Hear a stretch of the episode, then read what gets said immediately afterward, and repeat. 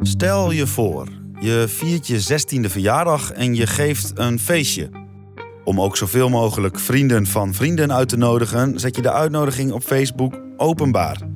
Een paar weken later geven tienduizenden mensen aan dat ze naar je feestje komen, is je feestje het gesprek van de dag in de nationale media en maakt je woonplaats zich klaar voor een toestroom van duizenden jongeren. In september 2012 overkomt het Merte Weusthuis uit het Groningse dorpje Haren. Ze dacht voor haar Sweet 16 feestje gewoon een paar vrienden uit te nodigen via Facebook. Haren is een dorp als ieder ander dorp, maar net even iets anders. Net als ieder ander dorp heeft het een kerk in het midden met daaromheen de winkeltjes, de dorpskroegen, de kapper.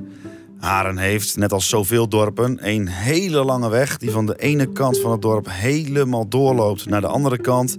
De plaatselijke voetbalclubs waar het halve dorp zich in het weekend verzamelt. Maar het is ook het dorp van de lange oprijlanen, de grote villa's en oud geld. In de volksmond is het ook wel de villa-wijk van de stad Groningen. Ook de straat waar Merte dan woont is een straat met fraaie vrijstaande huizen, oprijlanen met vaak meerdere auto's voor de deur en allemaal een mooie grote tuin.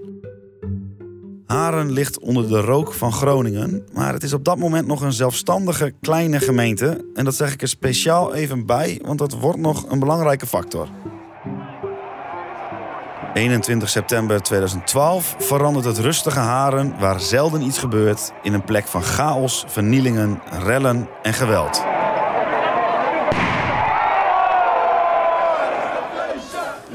Nou, gewoon ja, anarchie was het. Complete anarchie.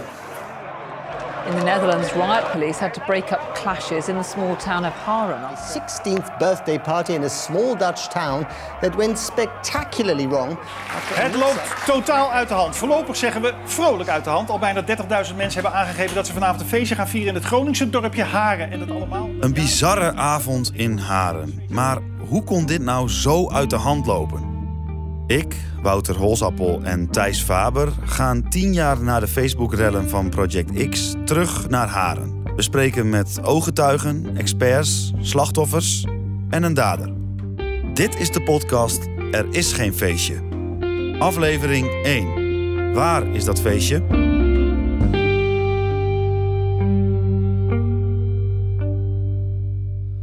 Zo, uh, Thijs, Project X Haren. En dan zeggen ze natuurlijk altijd: waar was jij? Ja, ik was die avond zou ik uit eten gaan met mijn ouders. Ik zat op school in, in Haren, Maartens College. Uh, dat was ook de school van Merte overigens. En uh, ja, bij ons op school natuurlijk, die week leefde het enorm. Het was ja, in ons dorp als het ware. Ik woonde dan zelf niet in Haren, maar nog wat ten zuiden van Haren. Um, dus onderweg naar een restaurant met mijn ouders ja, zei ik wel van ja, we willen nog wel even door Haren heen rijden. Dus nog even van die A28 af, even kijken wat daar gebeurt. Nou, ik weet, mijn vader vond het al niks, dat idee. En toen we door Haren heen reden, ja, er waren wel groepen mensen op straat en auto's met muziek en zo. Maar het was nou niet dat het daar heel druk was of dat het echt leek alsof er iets aan de hand was. Ja, en later in het restaurant, dan krijg je de berichten van het loopt uit de hand. De WhatsApp-groepen van mijn klas, dat ging helemaal los. Dus toen hadden we wel zoiets van: oké, is hier wel echt iets aan het gebeuren. En toen las je ook over Charles van de ME, et cetera. Dus toen we terugreden uh, over de 28, ja, dat stond bij Glimmen. Dat is dan een afslag verder nog dan Haren, als je vanuit Groningen kijkt. Uh, ja, dat stond helemaal vol met mensen. Gewoon een groep jongeren in de berm van de snelweg. Dus toen had je wel zoiets van: oké, we zijn hier echt iets aan het meemaken. En uh, ja, de rest van de avond heb ik vooral voor RTV Noord gehangen, geloof ik. En die mensen in die berm, dat heb je nog nooit eerder gezien? Nee, niet op deze manier. Dat was, dat was echt bizar. Die hele afrit stond dan vast en mensen waren gewoon uit de auto en met blikjes bier daar in de berm van de snelweg op, op vijf kilometer van Hagen een feestje aan het maken. En uh, hoe was het op school? Ja, het, het, ging er wel over natuurlijk. Iedereen kreeg dat wel mee. Ik bedoel, we zaten allemaal op social media. In die tijd uh, was social media echt een ding wat, wat echt in opkomst was, om het zo maar te zeggen. Dus uh, ja, als dan zoiets gepland staat bij jou in het dorp en degene die het organiseert, of nou ja, eigenlijk niet organiseert, maar die er verantwoordelijk voor was tussen haakjes, zit ook nog bij jou op school. zo groot is haar ook niet. Ja, dan, dan gaat het er wel over natuurlijk. Uh, ja, docenten hadden het er ook wel over. Dus het, het broeide wel. En, uh, en bij jou? Nou, ik was dus op dat moment uh, 22. En ik was op dat moment stagiair bij Oog, waar ik dus nu uh, werkzaam ben. En ja, bij ons op de redactie. Mijn stage was zeg maar dat ik nieuwsverslaggever ben. Dus ik ging uh, elke dag op pad om uh, ja, gewoon nieuwsitems te maken voor ons dagelijkse journaal. en dat is dus nu mijn werk. En ik weet nog dat bij ons op de redactie dat de leiding eigenlijk zoiets had van we gaan dit, dit Project X ding, dat gaan we niet te groot maken. Dus we hebben er eigenlijk, ja, we hebben er wel wat aandacht aan besteed, maar we hebben het vooral, we hebben het ook wel een beetje klein gehouden eigenlijk. Dat weet ik nog wel heel goed van die tijd. Um, maar op de dag zelf hebben we er wel mensen naartoe gestuurd. Alleen ik zelf kon niet, want ik was op dat moment, uh, had ik nog een bijbaan in Zwolle waar mijn ouders in de buurt wonen. Dus uh, ik moest, uh, toen iedereen in de trein naar Groningen toe kwam, moest ik in de trein van Groningen, van Groningen af. Dus dat was wel een heel raar gevoel. En uh, ja, heel veel vrienden van mij, en we hebben er ook nog eentje gesproken voor deze podcast, die zijn uh, gewoon geweest op die avond. Dus uh, dat gaf wel een raar gevoel. Je was zo'n beetje de enige 22-jarige die niet in Haren was die avond, zeg maar. Ja, ja eigenlijk. Want ja, wel... ik was toen 12. nou ja, dat was zeg maar niet de leeftijd die daar rondliep. Ik denk dat ik nog iets te jong was om echt al te denken aan de, oh daar zuipen en zo. Maar ja, dat was natuurlijk wel wat er onder de generatie een beetje boven mij, 16, 17 jaar, ja, dat leefde uh, onder die generatie. En dat heb je ook gezien die avond. Ja, nou ja, goed, we, we, we gaan ook mensen spreken die erbij zijn geweest natuurlijk. En uh, dat is ook wel een beetje de vraag die we beantwoord willen zien van waarom zou je daarheen gaan? Nou ja, goed. Nou ja, het was natuurlijk gewoon echt een ding in de media die week. Dat kan ik me echt nog herinneren. Ja. De hype ontstaat op Facebook. De uitnodiging van Mette zelf die is al lang en breed verwijderd, maar het is te laat. Er zijn inmiddels meerdere pagina's door anderen online gezet om een feestje te komen vieren bij Merte. De vader van Merte probeert uit alle macht de uitnodigingen offline te halen. En in sommige gevallen lukt dat ook.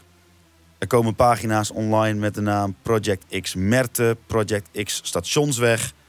Maar de pagina die uiteindelijk het grootst wordt, heet Project X Haren. Verwijzend naar de gelijknamige film die begin 2012 voor het eerst draait in de Nederlandse bioscopen. De film vertelt het verhaal van drie vrienden die een groot feest organiseren omdat ze populairder willen worden. Het speelt zich af in zo'n typische, keurige Amerikaanse Phoenix-wijk.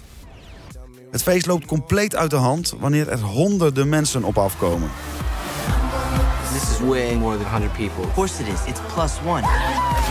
De film is dat jaar zeer succesvol en blijkt de inspiratie voor meerdere Project X-feesten in de maanden voordat Mette haar feestje wil geven. En terwijl steeds meer mensen in de aanloop naar 21 september op Facebook aangeven aanwezig te zullen zijn, verplaatst de hype zich van social media steeds meer naar radio, televisie en de kranten.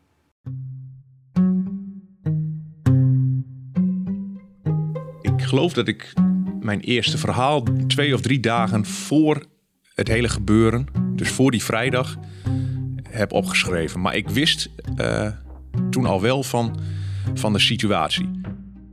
Je hoort Bas van Sluis, journalist voor Dagblad van het Noorden. Samen met collega's van het Dagblad en RTV Noord won hij de journalistieke prijs De Tegel voor de reconstructie die hij over Project X schreef. En hij was aanwezig op de bewuste avond. En ik kreeg uh, iets van uh, trouw, geloof ik, onder, onder ogen. Er was echt een klein, klein berichtje dat dit gaande was. Dus toen ben ik erin gedoken. En nou ja, de woensdag, geloof ik, dus dat is uh, twee dagen voor het feestje, heb ik het eerste verhaal geschreven. Het kwam ook ergens op pagina 2 of pagina 3 van de krant. Dus dat is wel een belangrijke positie, maar niet de belangrijkste positie. Nadien heb ik het toch nog wel eens teruggezocht.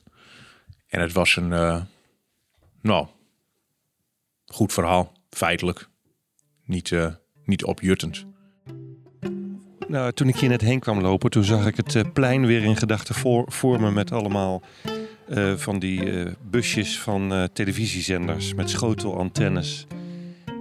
Hein Bloemink, journalist en maker van Haren de Krant, de lokale krant van Haren, hoort al eerder over de uit de hand gelopen Facebook-uitnodiging.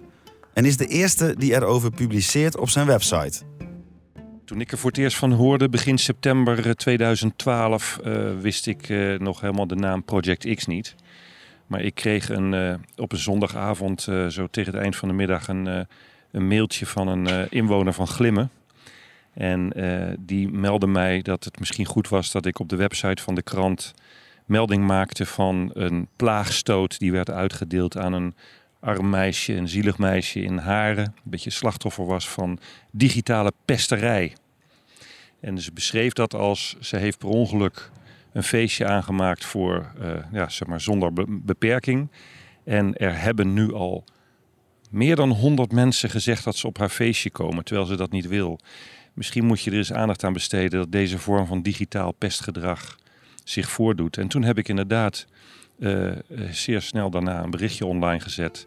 Waarin ik ook de vraag stelde: is dit gewoon pesterij, pestgedrag of zit er meer achter? Nou, het was natuurlijk vo volkomen nog onduidelijk dat dit het begin was van zoiets groots. Maar ik, ik zie dit wel als uh, de oorsprong. Deze vrouw in Glimmen was eigenlijk de eerste die dacht: hier moet, hier moet iets tegen gebeuren, want dit kan uit de hand lopen. Dus uh, alle lof voor haar dat ze dat heeft ingezien. En uh, mijn publicatie heeft nog niet heel veel stof doen opwaaien. Maar ik ben de dag daarna, op, zon, op maandag, heb ik even de politie benaderd. En ik, ik, ik heb een mailtje gestuurd naar mijn contactpersoon daar, de, de wijkagent. En ik zie nog het mailtje voor me waarin hij eigenlijk ook een beetje lacherig reageerde van... Goh, wat grappig, is er ook een dresscode voor dat feestje? Met, een, met andere woorden, ja, heel serieus namen ze het nog niet. Achteraf kan je zeggen, wat naïef. Maar was het nou echt zo gek dat de signalen begin september nog niet zo serieus werden genomen? Nee, want, want ik nam het in, in die zin ook nog niet heel serieus. Nee, er is zeker geen verwijt. Maar ik geloof dat binnen enkele dagen uh, daarna wel men uh, erover is gaan vergaderen. Ja. Wat, is een, wat is een beetje in jouw uh, herinnering, wat, hoe, hoe, hoe, ging het verder? Nou, ik denk dat Project X misschien nog niet in die eerste dagen maar dat het langzaam. Het, werd eerst een regionaal gezelschapsspel. En het werd daarna een landelijk gezelschapsspel. Want ik denk dat we nu er tien jaar later op terugkijken. dat we gerust mogen zeggen dat eh, vrijwel niemand het echt heel serieus nam. maar het vooral heel erg grappig vond. En ook uh, heel ludiek wat hier gebeurde. En ik denk dat dat ook precies de reden is dat er zoveel mensen gingen aanhaken. Zo van zeg ik misschien wel iets helemaal verkeerds hoor. Maar we zullen dat Villa-dorp in, uh, in Groningen wel eens even het grote mensenleven laten proeven. Uh, dus uh, de dagen daarna bleef het wel steeds onder de aandacht. Vooral hier lokaal natuurlijk. Waarbij het telkens terugkerende plaatje van de gemeente was. Wat ze draaiden was. Er is hier helemaal geen feest. En je moet niet naar Haren komen. Bewoners in Haren die we op straat spreken, maakten zich net als Hein eigenlijk maar weinig zorgen in aanloop naar 21 september. Nou, die aanloop kan me niet zo heel goed herinneren, want zo, zo sterk drong dat niet door. Maar de avond zelf was wel uh, spectaculair. Ja, dacht je van, wat gaat hier nou gebeuren? En, uh... Ja, het is mij eigenlijk niet zo opgevallen toen. Daar kan ik niet zoveel over zeggen. Nee, echt niet. Uh, daar hebben we toen niet zoveel van meegekregen. Uh, die mensen wonen een paar huizen verderop. En alleen uh, de dag op, op, toen de dag daar was, hebben we het uh, gemerkt eigenlijk. Ben jij ook al in die week zelf, die woensdag, donderdag, haren ingelopen, mensen gevraagd? Ja, sowieso. Ehm, want ja, dat is wat ik, wat ik zeg, je kunt alles op de fiets doen. Voor ons was dat ook heel, heel makkelijk. Maar ik heb daar geen, geen verhalen geschreven van... oh, Haren maakt zich op voor of, uh, of uh, ik, ik zie dit uh, met grote ogen tegemoet of iets. Helemaal niet zelfs. We hebben het gewoon vrij sec gehouden. Wat zegt de politie? Wat zegt de veiligheidsregio? wat zegt de burgemeester? Nou, de burgemeester die zei eigenlijk maar één ding. Er is geen feestje. En iedereen zei van ja, maar als ze welkom, ja, dat zal, maar er is geen feestje. Dat was het mantra dat constant werd herhaald. Uh, en ik snapte dat aan het begin eigenlijk ook wel. Maar ja, je moet het ook niet groter maken dan dat het is, denk ik. Tegelijkertijd, we zagen allemaal van die, van die video's, weet je wel. Ik, kan me nog één video heugen. Daar zie je een groot flatgebouw en daar rolt dan opeens een spandoek naar beneden met een, met een keiharde beat eronder en, uh, en wat lachende mensen op de achtergrond. Dat was fantastisch in elkaar gemonteerd. En toen wij op de redactie ook zeiden van, dit gaat los. Dus ik heb thuis ook gezegd van, joh, ik weet niet wat jij vrijdag gaat doen, maar ik ben aan het werk. Ja.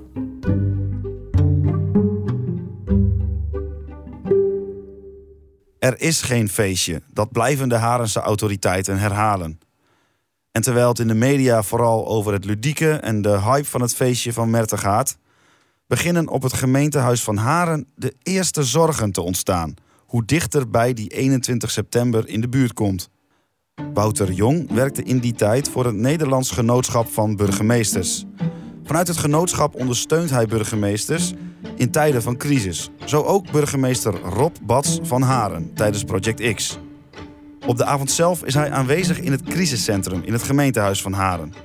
Een week voor de vrijdag van het feestje neemt de gemeente voor het eerst contact met hem op. Ik werd gebeld door de ambtenaar crisisbeheersing, of ambtenaar uh, openbare orde veiligheid van, uh, van Haren op de vrijdag voor het feestje. Dus een week van tevoren.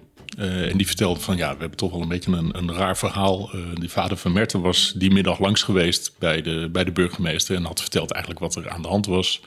Uh, de uitnodiging die helemaal viral ging. En, en die had gezegd: ja, elke keer als we die uitnodiging, als, als we weer vragen, haal hem weg. Dan wordt hij misschien wel weggehaald, maar dan ontstaan er weer drie nieuwe. En, en nou ja, we krijgen de geest eigenlijk niet meer in de fles.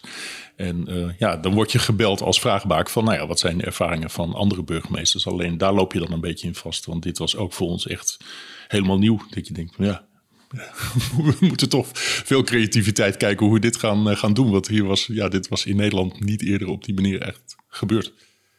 Is het echt zo? Is echt niks te vergelijken met wat hier gebeurde?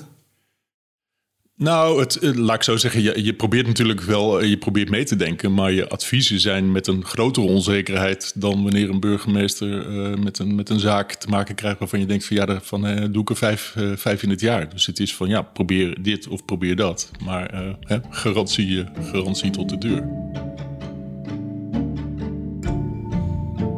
Ik weet dat in die beginfase bijvoorbeeld al is gezegd, hè, stel dat het groter wordt, moet je dan al preventief zeg maar, de treinen stoppen. Dat ze die avond niet meer in, in haren stoppen of niet.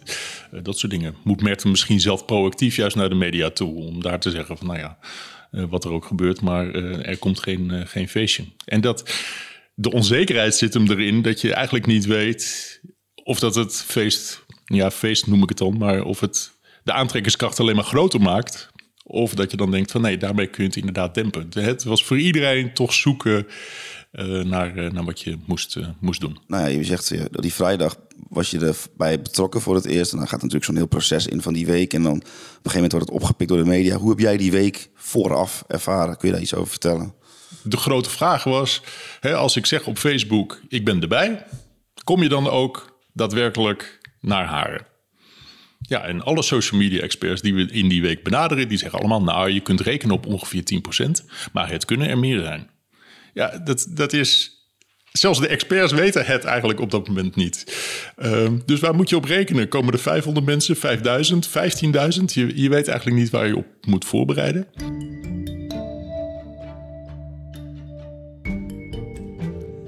Nou, dat werden er dus duizenden. Maar wie waren eigenlijk die mensen die in hun auto stapten en op de fiets sprongen om eens even een feestje te gaan vieren in Haren? We spreken Niels Hilboezen. Hij woonde in die tijd in het zuiden van de stad Groningen en dat is vlakbij Haren. Hij kan ons ook vertellen over de rol van voetbalhooligans die avond, maar daarover later meer.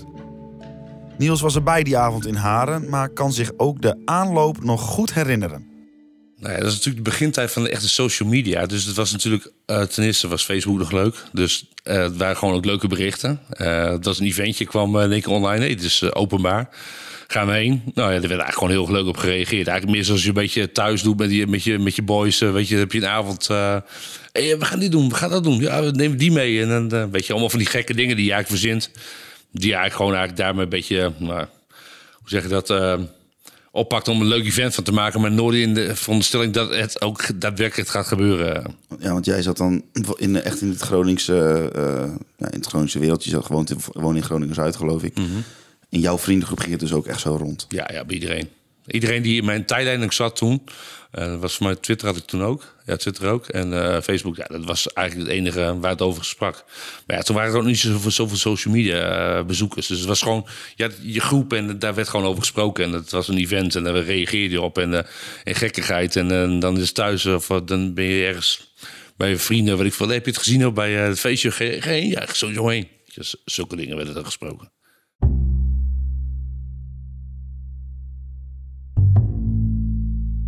Nou, het is dus ondertussen een hele tijd geleden, tien jaar. Maar ehm, wat ik verweet is dat die week daarvoor het gewoon enorm gehyped werd. Het ging er op de radio over. Mensen praten een beetje over van oh, wat zal er wel of niet gebeuren. Eh, het was op sociale media, was het gewoon veel in de aandacht. En het nieuws dook er ook bovenop van gaat er wel of niet wat gebeuren. Je hoort Norbert. Norbert is een vriend van mij. Ik ken hem van de studentenvereniging waar we allebei lid van waren. Hij was 21 september 2012 ook in Haren. Ik vraag me af hoe hij die avond op het idee kwam om op de fiets te stappen. Ik was tweedejaars student, dus ik was uh, 20. Ik uh, tweedejaars student bedrijfskunde. Een beetje studeren en vooral heel actief zijn bij de studentenvereniging. Dat was toen mijn sociale leven, denk ik ongeveer. dus het was weekend, dus je had niet zoveel te doen. Uh, dus een paar vrienden gooien waarschijnlijk in een appgroep of op, op een ander kanaal. van jongens, laten we die kant op gaan. We zien wel wat er gebeurt. We vertrekken om negen uur.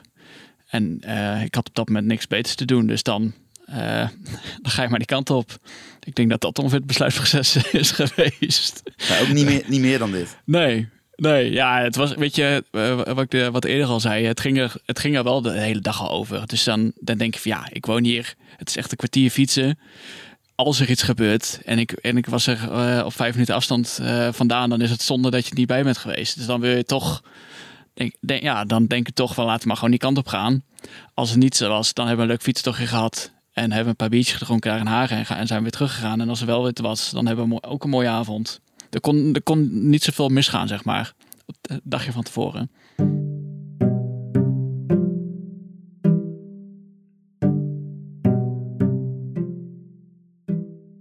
En je dacht er toen nog niet van, uh, nou, dat moeten we maar niet doen. Dat is zielig voor dat... Uh... Nee, nee, nooit. Nee. nee, maar niemand had ook verwacht dat, dat het gewoon echt een groot event zou gaan worden. Weet je, het was gewoon nou, op internet, weet je. En dus voor de rest was het niks meer van, uh, nou, hoe zeg je dat? Uh, we gaan nu een feestje verstieren of weet ik wat. Niemand had dat ooit in de kop, weet je. Op een gegeven moment zag je steeds meer mensen uit, vanuit, vanuit andere hoeken van Nederland ook reageren. Toen dacht je, wow, dit wordt wel groot, weet je. Maar nooit, ook zelfs op dat moment dachten wij nooit van... hé, hey, er wordt gewoon echt een, een gigantische gekte daar uh, nou, in Middenaren. Nee, nooit. Niemand heeft stilgestaan. Achteraf denk ik ook nog steeds niet. Achteraf denk ik ook nog steeds van... ja, het was wel een gekke avond. Voor de rest niks meer, zeg maar. Ja, want je zegt geinen op internet. Ja, ja, dat is gewoon ouwe, weet je. Zoals je met elkaar altijd doet van het feestje. Oh, weet je, ik neem drie kisten bier mee. En uh, die neemt, wordt het, uh, oh, neem je een boombox mee, weet je. Nou, we gaan heen, weet je. Wat gaan we daarna doen? Of ach, zulke dingen. Je kent het wel een beetje van de appgroepjes. Nou ja, zo moet je het zien. Niels en Norbert woonden dan nog in de buurt, maar ook vanuit de rest van het land trekken er mensen naar Haren die vrijdag. Onder hen Joshua, een dan 19-jarige student aan Hogeschool Windesheim in Zwolle, waar hij ook woont. En ik weet niet meer precies hoe het ging, maar er was op een, nou, ergens gedurende die week kwam iemand mee, hey, uh, er is hier een verjaardag van een of andere Meerte op Facebook en er gaan al 12.000 mensen. Um, en toevallig hadden wij een klasgenoot, die woonde ook in Groningen, op fietsafstand van Haren. Dus voor ons was het best wel snel de, de actie van, hé uh, hey, uh, jongens, zullen we daar naartoe? En toen hadden we het uh, bijzondere plan om dan op een, uh, nou, ik weet niet meer precies wat voor dag het was, maar gewoon in de trein te stappen naar Groningen om uh, te kijken in Haren. Daar kwam het eigenlijk op neer. Het, het werd op een gegeven moment werd het gewoon een doel om daar daadwerkelijk te zijn. Want je had eigenlijk zoiets van, hier moeten we bij zijn. Het was zo'n hype van, oh, Project X, heb je het gehoord? Heb je het gehoord? Oh, daar moet je echt bij zijn. Het werd op een gegeven moment, kreeg het een beetje een mythische status, die het eigenlijk helemaal niet had. Maar was het onder de, onder de jeugdigen, om het zo maar even te zeggen, en onder studenten natuurlijk, was het echt zo, ja, daar moeten we echt bij zijn. Groningen, oh leuk, uh, dit is ongeëvenaard, nog nooit in Nederland vertoond. Laten we maar even gaan kijken. We maken even een kleine sprong in de tijd. Maar maak je geen zorgen, want we zijn zo weer terug bij die aanloop naar Project X. Nog geen week na de rellen in Haren wordt een onderzoekscommissie aangesteld onder leiding van Job Cohen. Deze commissie bestaat uit experts vanuit verschillende vakgebieden. Je zult een aantal leden van deze commissie gaan horen in deze podcast. Te beginnen met Jan van Dijk, hij was in die tijd hoogleraar communicatiewetenschappen aan de Universiteit van Twente. We vragen ons af wat hij dacht op het moment dat hij het in Haren mis zag gaan. Ja, ik dacht van, nou, dit, uh, dit is het begin van het effect van de sociale media. Want daar deed ik al wel onderzoek naar. Eh, Dat dat een groot effect kan hebben voor de maatschappij en voor eh, mobilisatie, voor organisatie en zo. En dat er waarschijnlijk meer van dit soort dingen zouden gaan gebeuren. En dat ze soms uit de hand kunnen lopen. Meestal niet. Meestal is het heel onschuldig of gaat het ook alleen om cultuur, om dansjes en zo, danspartijen en zo op straat die georganiseerd worden. Maar het kan ook eh, uit de hand lopen, omdat eh, sinds die tijd, eigenlijk al iets eerder, eh, allerlei mobilisaties van organisaties, van demonstraties of feesten of wat dan ook, vaak via de sociale media worden gedaan. Had u meteen al zoiets, terwijl u dat zag gebeuren op die massamedia, van hé, hey, Ja. dit moet ik in de gaten houden? Ja, want dat eh, was toen al bekend als het verschijnsel flashmob. Flashmob, dat wil zeggen in één klap komt iedereen bij elkaar op straat... nadat ze dat eh, zijn getriggerd door een bericht op eh, een of andere sociaal medium... Facebook of Twitter of wat dan ook, ja. En u was er al onderzoek naar en toen zegt u... ehm, wat was er op dat moment al iets vergelijkbaars, vergelijkbaars ook van dergelijke grootte eerder geweest? Ja, ik wist wel van Project X in andere landen dat dat ook eh, effecten had. Eh, Dat ook in één klap gewoon allerlei eh, mensen, jongeren, naar een, naar een, een huis gingen om daar een feestje te maken. Meestal als de bewoners niet aanwezig waren.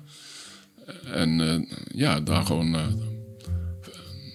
lekkere, leuke dingen deden volgens hen. Ja. Van Dijk volgt Project X dus eerst vooral als iemand met interesse in mediadynamieken. Maar uiteindelijk wordt zijn expertise onderdeel van de onderzoekscommissie van Job Cohen. Nou, het ging natuurlijk helemaal om eh, de cultuur die er speelt onder jongeren. Dus de neiging om zoveel mogelijk festivals, feestjes en zo te hebben. Met vaak ook veel eh, drank en drugs en andere leuke dingen. Muziek, bij elkaar komen. Eh, ja, dat is een bepaalde cultuur. Die eh, ze heeft zich ontwikkeld in de afgelopen twintig jaar, zeg maar. We hebben het tot nu toe veel over social media gehad. Maar in de dagen voor 21 september was Project X ook al onderdeel van het gesprek in de regionale, maar ook in de landelijke media. Je hoorde journalist Bas van Sluis van Dagblad van het Noorden eerder al deze aflevering vertellen dat hij het heel feitelijk hield. Maar er waren ook media die voor een iets andere aanpak kozen. te bizar voor woorden.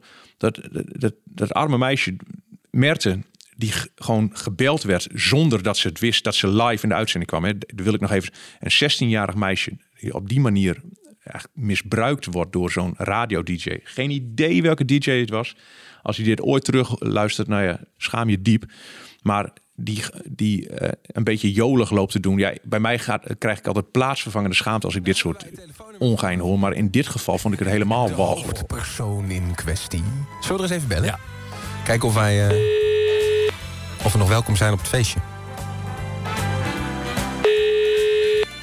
Met Maarten. Ja, hallo, met wie spreek ik? Met Maarten. Dag uh, Maarten, met uh. Meerte, hè? Met Timor, en Koen van 3FM. Hi. Hi. Het feestje van uh, binnenkort. Uh, hoe laat begint die, vroegen we ons af. Ja, dat is een hele leuke vraag, maar ik mag er niks over zeggen. Oh, is het jouw feestje? Nee, toch? Ja, wel. Oh, gefeliciteerd, je wordt 16, hè? Nee, ik ben al lang 16 geworden. Maar het heeft heel wat stof doen opwaaien, hè? Ja. Maar mogen we nu niet meer komen? Want we hebben ons aangemeld namelijk. Nee, het uh, feestje gaat zeker niet door. Oei, heb je op je kop gekregen van de burgemeester? Nee, dat niet. Maar het leek me toch wel beter om het af te laten. nou heb je dus nu geen feestje meer? Nee. Maar ik geloof er niks van. Nou, dat is dan jammer. en alle cadeautjes die er zijn gekocht dan voor je? Je had 6000 cadeautjes kunnen krijgen. Ja, dat zou heel erg leuk zijn, maar daar kon ik denk ik een nieuw huis van bouwen. hey, maar uh, maar, maar wat, wat doet het nou met je? Want wij uh, waren net aan het luisteren naar een radioprogramma op 3FM... wat we zelf aan het doen waren trouwens. En toen zat echt in, jij zat echt in het nieuws ook met je feestje... en dat je het had aangemaakt op Facebook... en toen vergeten was om het op privé te zetten... en dat nu half Nederland naar je, naar je verjaardag wil komen. Mm -hmm.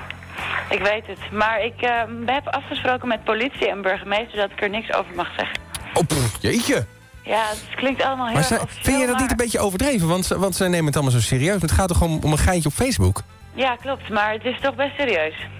Ben ik eh, trouwens op de radio op het moment? Ja, 3FM! Merte! Oké, cool. Maar ja, jullie zijn eh, niet de enige die me daar willen, maar ik eh, mag er niks meer verder over zeggen. Oké. Merte, waar is het feest? Waar is dat feestje? Ja, oké. Ik ga nu ophangen. Oh, gezellig hoor. Oh, de schat. Nou, Merte, fijne verjaardag toch verder dan. Ja. Hoe, eh, hoe luister je daarna? Pijnlijk. Pijnlijk, omdat ze op een gegeven moment... Ik hoor haar nu ook zeggen, daar had ik een heel nieuw huis van kunnen kopen. Of zo, hè? Dat zei ze van... Ik, zei, ik zeg van, eh, en al die cadeautjes dan? Ja, nou, ik, daar, ik had ik een nieuw huis van kunnen kopen. Ehm, eh, en ook pijnlijk omdat wij inderdaad, hè, dus met z'n allen ook toen, eh, en ik ook, dacht, is toch een geintje. Koen zegt het ook, is toch een geintje. Waar, waar maakt iedereen nog zo, zo, zo druk om? Dus eh, ik vond het heel grappig. En dat je in haar, nu ik het gesprek voor het eerst zo terughoor, eh, in haar stem al hoor van, ja, maar de burgemeester en wij vinden het helemaal niet. Je hoort al de, de, de, de, ongerustheid in haar stem erover. Ik vind dat heel pijnlijk, ja. ja. Dit was op die maandag. Hè? Dus ehm, eh, maandag zat ineens bij ons in het 6 uur nieuws, volgens mij was dat. Eh, in, in de NOS dat, er, dat er dus een, die, die Facebook-aankondiging was. En eh, ik dacht toen meteen, nou, dit laten we haar gaan bellen. Ik vind het wel, dit, dit is interessant. Dus ehm, eh, we hadden de eerste plaat gestart en in die plaat hebben we haar gebeld. Hebben dat gesprekje opgenomen met haar. Ehm, maar inderdaad nog zo niet beseffende, ik in ieder geval niet, wat dit eh, ging opleveren. Gek hè? Dat je dat gewoon nog. Tenminste, gek. Ik, ik, ik kan weer zo het gevoel van die maandag herinneren dat ik denk, nou, ja, dit is, ja, wat een goed verhaal. Eh, dit gaan we checken. Eh, maar ik kan me ook het gevoel van vrijdagavond herinneren toen ik eh, naar de radio zat te luisteren in mijn keuken thuis. En toen ik die buurtbewoners hoorde praten en zo die, die angst in hun stem. En dat ik dan en dat ik dus toen dacht, vrijdagavond, oh mijn god, ja.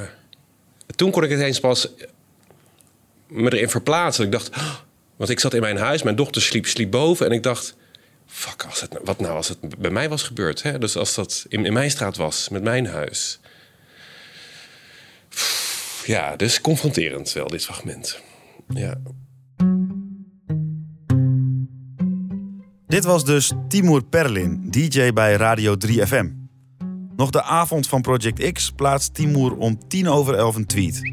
Oké, laat ik de eerste zijn. Dat was heel onverstandig van me om op de radio iedereen op te roepen om naar Haren te komen. Excuus. Hashtag Project X.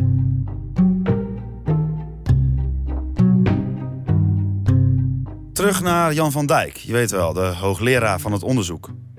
Wat vindt de expert eigenlijk van de rol van de massamedia? Ja, die hebben wel een rol gespeeld, maar een eh, kleine rol eigenlijk, ja. Hoe zou u die rol eh, omschrijven? Nou, dat het gewoon helemaal up is, dat het gewoon trend is en dat het daar daarbij moet zijn. Hè? Dus dat zei eh, Matthijs van, van, weet je, van De Wereld Draait Voor, die zei dat ook, van Nieuwkerk. Ja, gek dat we hier nog zitten, ja, in die sta- stadium, zei hij letterlijk zo van. Dat is eigenlijk toch een directe eh, op, oproep om erheen te gaan zo snel mogelijk. En toen zag je ook, misschien is dat daardoor, maar is niet zeker, maar om half elf kwamen er nog steeds mensen binnen Haren. Terwijl eh, de, wereld draait door, het was half eh, acht, half negen. De Wereld Draait Door, de succesvolle talkshow van Matthijs van Nieuwkerk, besteedt uitgebreid aandacht aan wat er in Haren te gebeuren staat. Op de dag zelf stuurt het programma zelfs iemand op pad om live verslag te doen.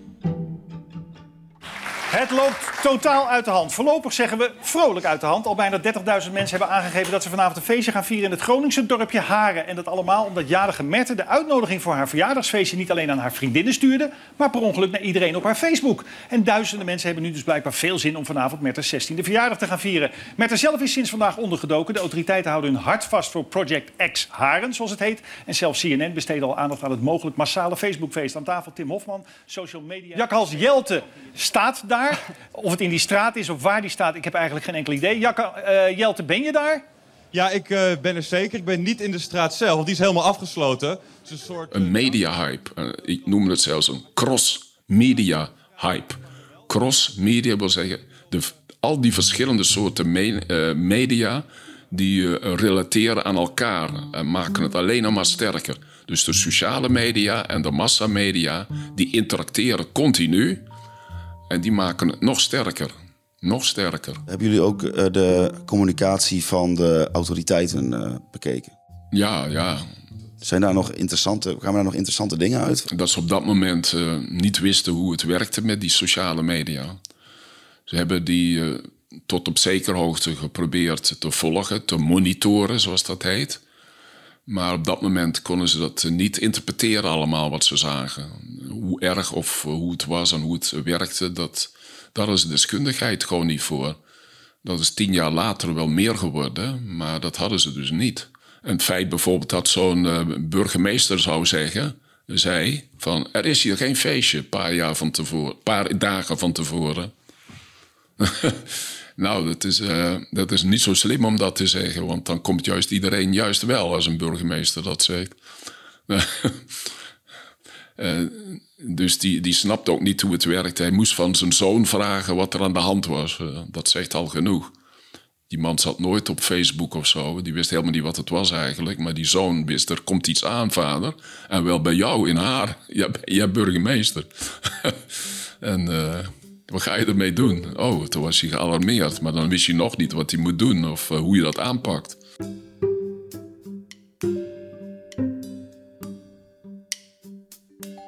Dan heb ik vroeger op school altijd geleerd als je een briefje ophangt, dit niet lezen.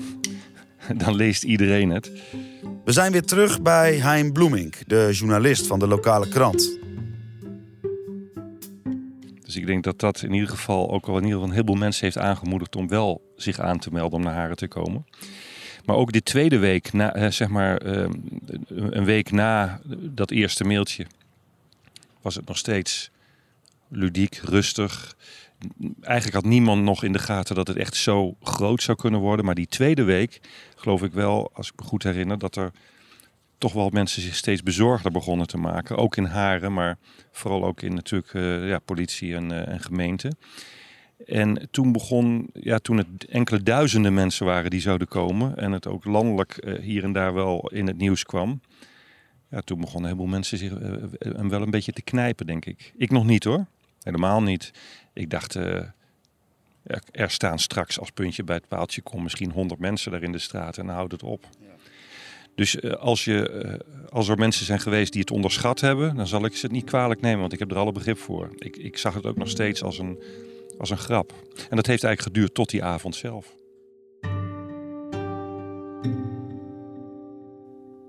In twee weken tijd is Haren veranderd van een relatief onbeduidend dorp onder de rook van de stad Groningen in het nationale gespreksonderwerp. Een reconstructie van een vandaag naar aanleiding van opgevraagde overheidsdocumenten geeft een goede weergave van hoe de autoriteiten zich klaarmaken voor wat komen gaat. Oké. 8 maart 2013. Eén vandaag maakt overheidsdocumenten Project X openbaar. Ja, toch handig dat eh, die het reconstructiewerk eh, al voor ons hebben gedaan. Dan eh, hoeven wij dat niet meer te doen. Wat staat erin? Nou ja, het gaat dus met name over wat er gebeurde tussen de politie, de gemeente, die dagen voor Project X. En nou ja, hier staat bijvoorbeeld dat 19 september, dus pas twee dagen voor Project X, wordt er voor het eerst serieus gesproken over een strategie. Nou ja, ze houden wel rekening met een worst case scenario, maar ze werken dat scenario niet uit. En dat is frappant, want achteraf zegt eh, politiechef Dros bij Pauw en Witteman, dus de week na Project X, zegt hij dat die scenario's wel waren uitgewerkt. Helaas wil toenmalig korpschef Oscar Dros niet meewerken aan deze podcast. Frank Smilda, momenteel sectorhoofd van het district Groningen van de politie, wel. Hij was tien jaar geleden op een andere manier al betrokken bij Project X. Mijn eerste herinnering is dat ik toen werd gebeld door iemand vanuit de voorlichting. Eh, want ik werkte toen als districtchef in een ander district. En die zei van, goh Frank, eh, jij bent wel een beetje thuis in eh, social media. Hoe kijk jij hier tegenaan? En dat was uit mijn hoofd, denk ik, de woensdag of de donderdag daarvoor. Dat weet ik niet meer precies.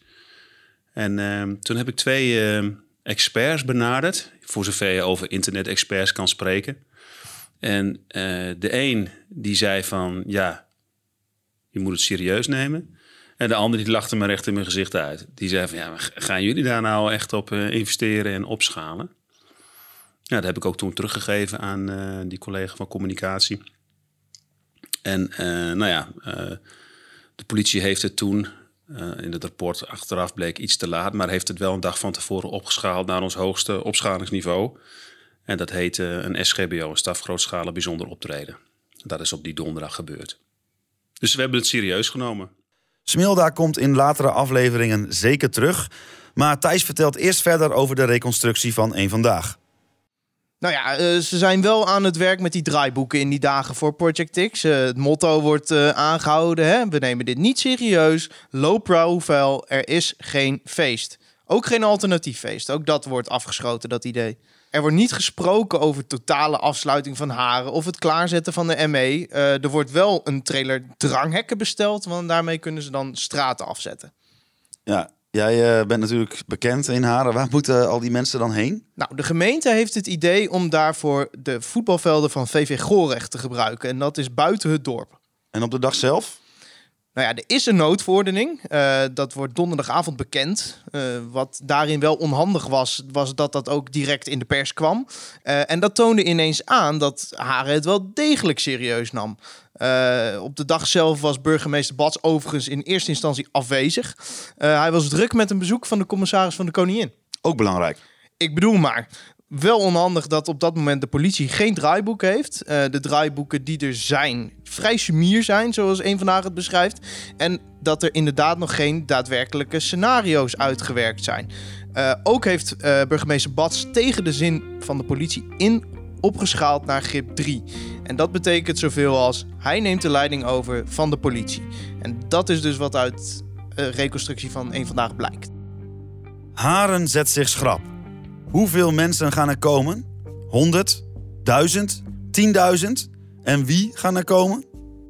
Inmiddels weten we het antwoord al op deze vragen, maar daarover meer in de volgende aflevering. We hebben toenmalig burgemeester van Haren, Rob Bats, uiteraard gevraagd om onderdeel te zijn van deze podcast. Helaas wil hij niet meewerken. Er is geen feestje is een podcast van mij, Wouter Holsappel en Thijs Faber. Deze podcast is een productie van Oog, de lokale omroep van Groningen. We bedanken Babette Rijkoff voor haar adviezen en meedenken tijdens deze podcast. De cover art is gemaakt door Jorrit Tempels. In de volgende aflevering van Er is geen feestje Overigens, een pikant detail is dat eh, ik op de ochtend van Project X eh, de gemeente Haren betrapte op het weghalen van straatnaambordjes. Aan de stationsweg en aan de Oosterweg en dergelijke. Ja, er- er er was niet echt een sfeer van nou, dit gaat helemaal uit de hand lopen eh, vanavond of nu al of zo. Ik zag een jongen in een lantaarnpaal. Met één been probeerde die een, weet je wel, zo'n zo'n groen bordje met van die gouden letters. En daar zat hij wat tegenaan te, te trappen vanaf de lantaarnpaal.